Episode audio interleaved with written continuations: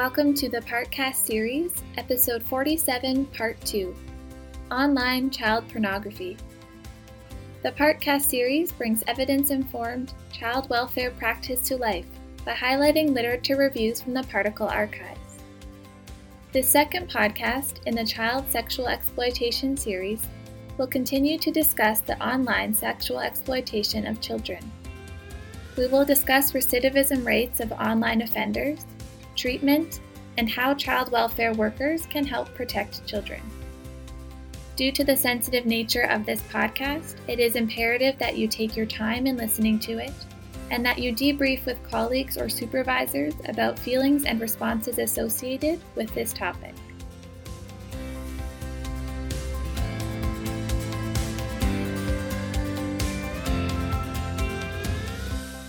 Recidivism.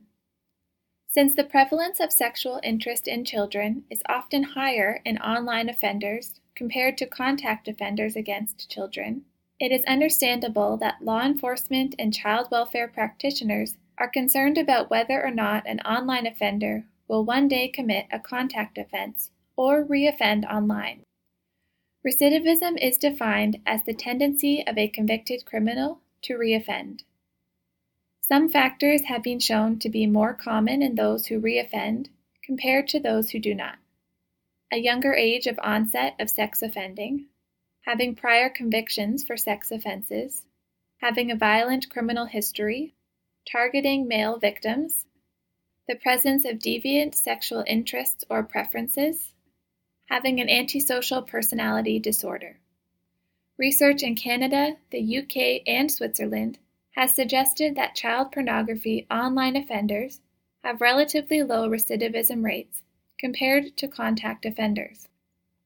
A meta analysis completed by Seto and colleagues revealed that 4.6% of online offenders reoffended with a sex crime, either contact or online, between 1.5 and 6 years after being charged with a first online offense. Of this reoffending population, 43.5% committed a contact offense against a child, and 74% committed a new child pornography offense.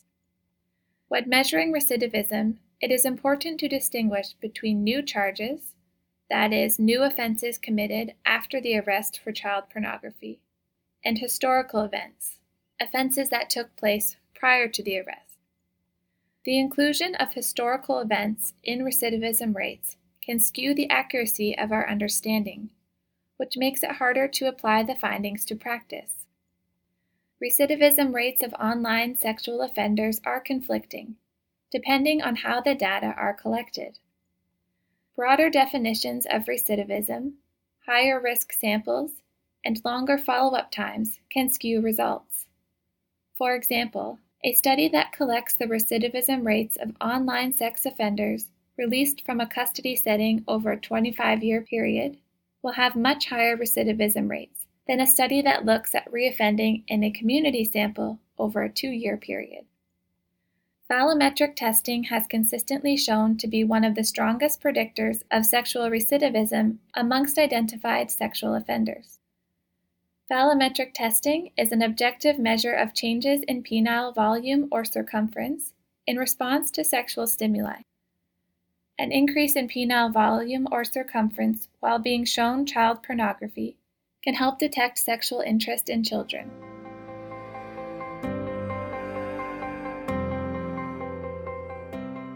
Treatment for child pornography offenders. Preferred treatment or management strategies of child pornography users relies on a thorough assessment of the user's habits and motivations, as this can impact the intervention required. There are several things to consider when identifying why the potential offender may be using child pornography. For example, it would be important to know if the offender has a strong sexual interest in children or has been diagnosed as a pedophile. In other instances, the use of child pornography may be due to impulsive behavior, curiosity, or accidental access. Seto and colleagues have identified four groups of child pornography offenders those who have a paraphilic disorder, such as pedophilia, and would be considered high risk for treatment and management.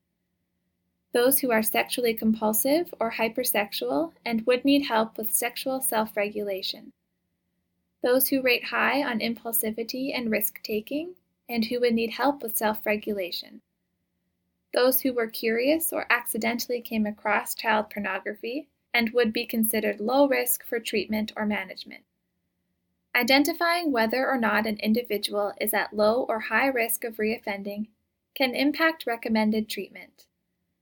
For example, a low risk child pornography offender who is placed in a high intensity program may inadvertently increase his or her risk of reoffending due to their association with peers who may have higher levels of criminal activity.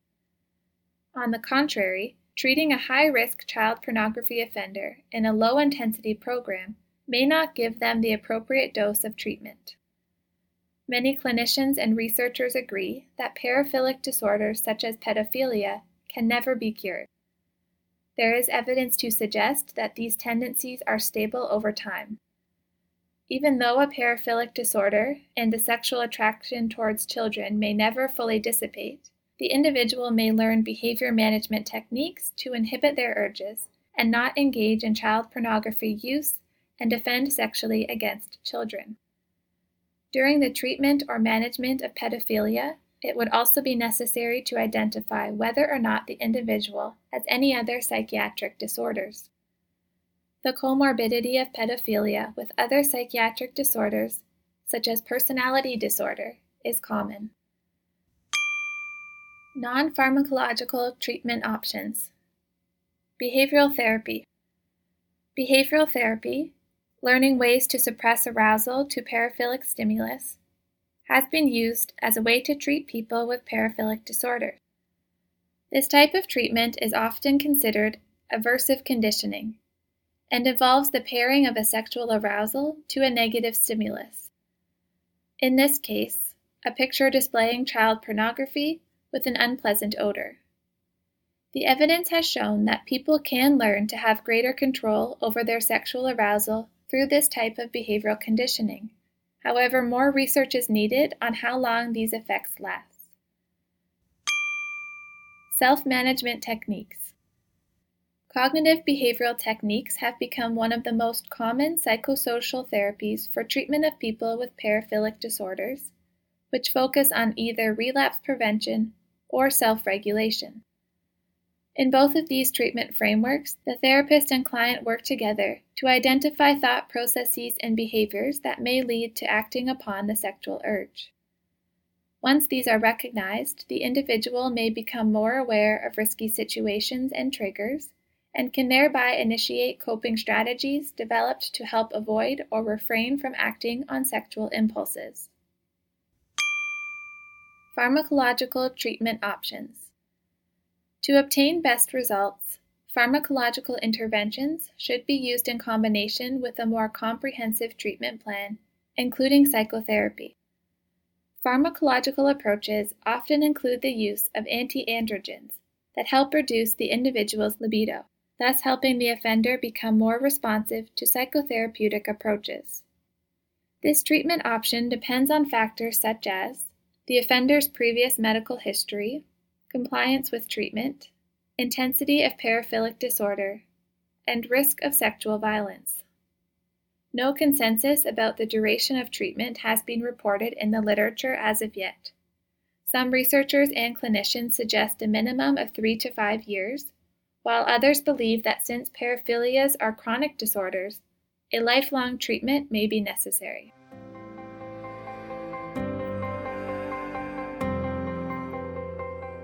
Protecting children and youth. Who do offenders target? Perhaps one of the most comprehensive data sets we have on child pornography in Canada has been collected by cybertip.ca. Cybertip.ca has been working for the past 13 years to help better understand and fight the issue of child pornography. Cybertip.ca was created as part of the Government of Canada's national strategy for the protection of children from sexual exploitation on the Internet and is operated by the Canadian Centre for Child Protection. This hotline receives and processes tips from the public about potentially illegal materials and activities regarding children and online sexual exploitation. Cybertip.ca works closely with law enforcement and child welfare agencies to help protect children being exploited online. Since 2002, Cybertip has received over 175,000 reports from the public with child sexual abuse imagery and videos being the most reported concern. Between 2008 and 2015, with the hopes of gathering information on the victims being targeted, Cybertip.ca worked to complete an analysis of the imagery and videos being reported. As part of this analysis, the age, gender, and severity of abuse have been analyzed. Overall, the information reported by Cybertip.ca paints a grim reality for the children in Canada who are victims of child pornography. According to their data, just over 78% of the images and videos analyzed include children under the age of 12, with the majority being under the age of 8. Approximately half of the images and videos that were analyzed involved explicit sexual abuse of children by adults. One of the most alarming concerns that has been highlighted by cybertip.ca is the negative correlation between the age of the victim and the level of abuse experienced. As the age of the child decreases, the sexual abuse and sexual acts become more intrusive and violent.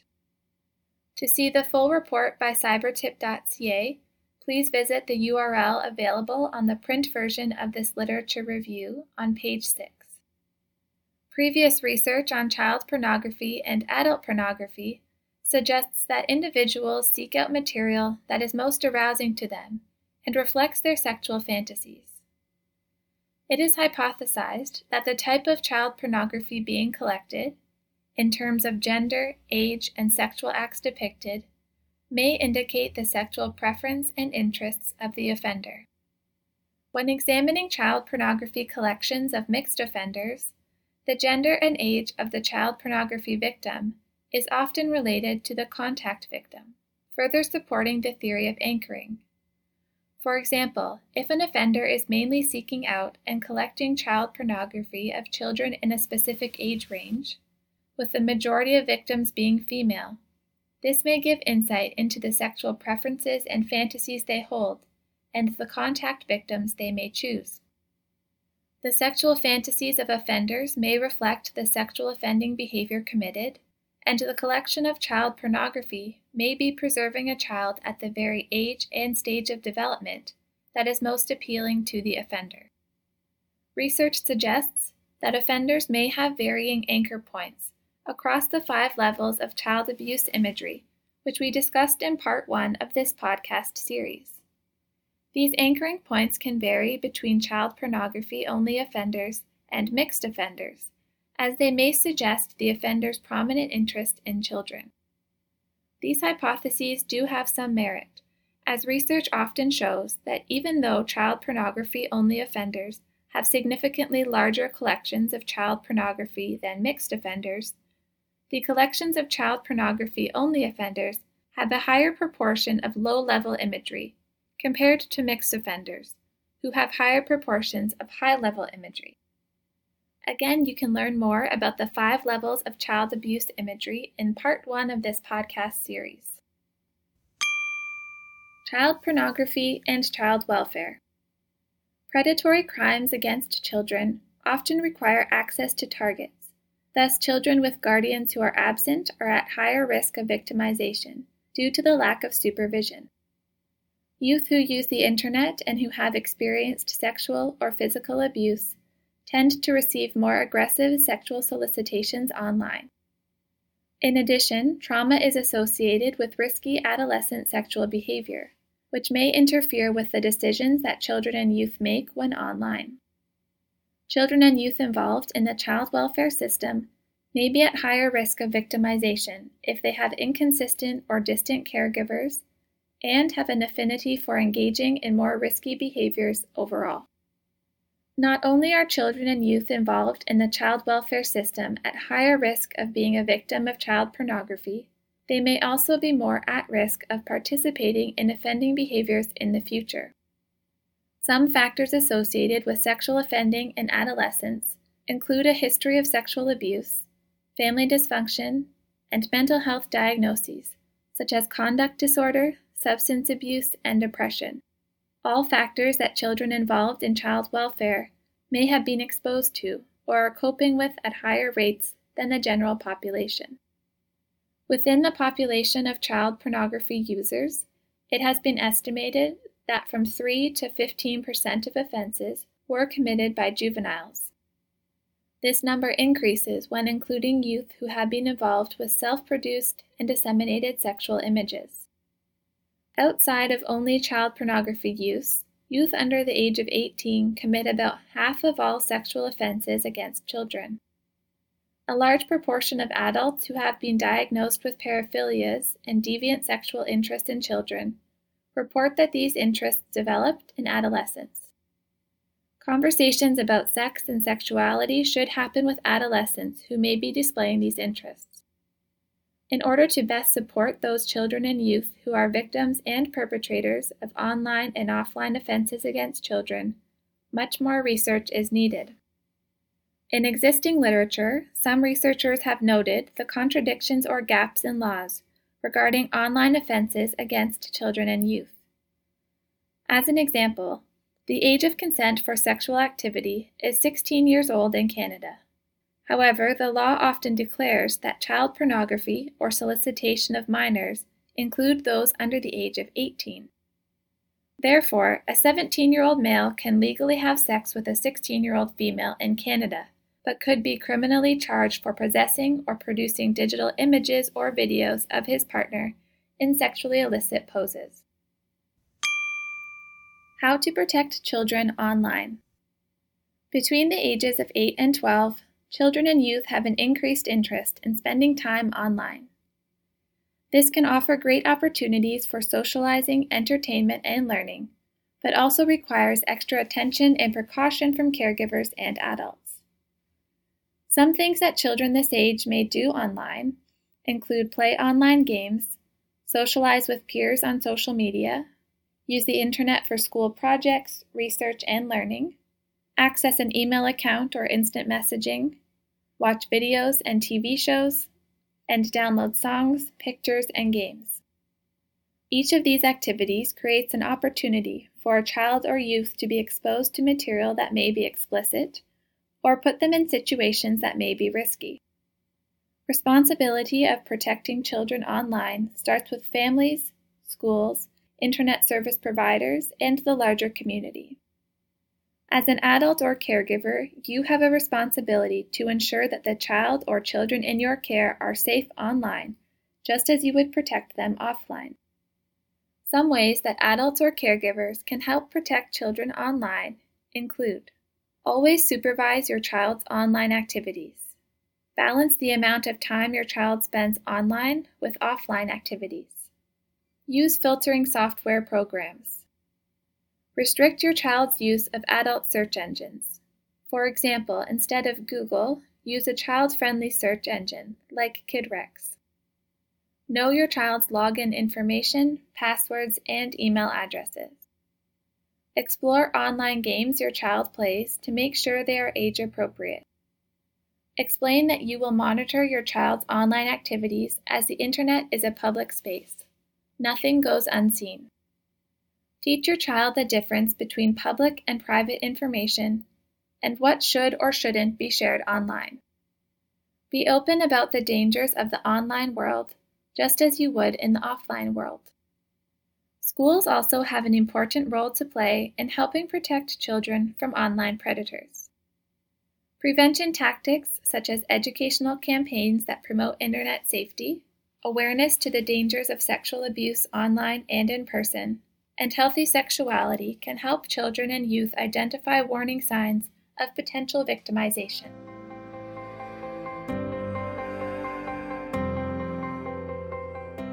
Conclusions This podcast has outlined the likelihood of offenders reoffending and treatment options available for those who use, make, or trade child pornography. better understanding of who offenders may target, and how to protect children and youth can help child welfare workers and foster caregivers be aware of some of the challenges that the Internet brings with regards to the online sexual exploitation of children and youth. As a child welfare worker or caregiver, you may be assigned a case in which an adolescent or adult in the family has had a history of child pornography use. Using an evidence informed practice map and critically reflecting on the specific case at hand may help you determine the level of risk, if any, that this poses on the children and youth that are in your care. An example evidence informed practice map is depicted on page 9 of the print version of this research review. You can log in at partcanada.org to access this print version in the Particles Library.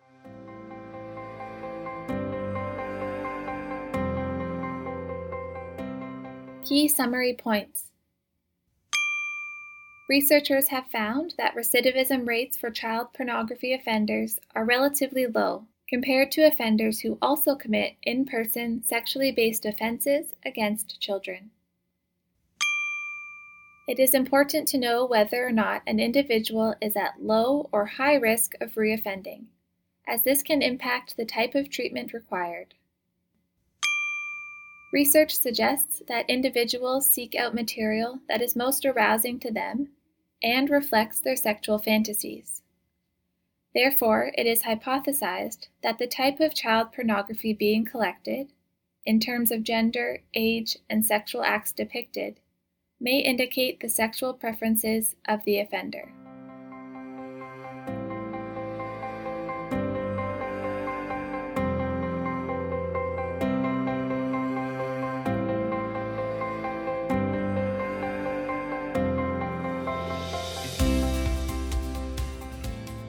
You have been listening to the Partcast series, episode 47, part 2.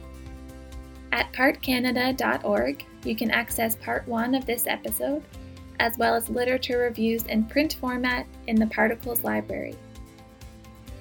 The Partcast series is produced by Practice and Research Together, a membership based organization that promotes the understanding and use of evidence informed practice at all levels of the child welfare system.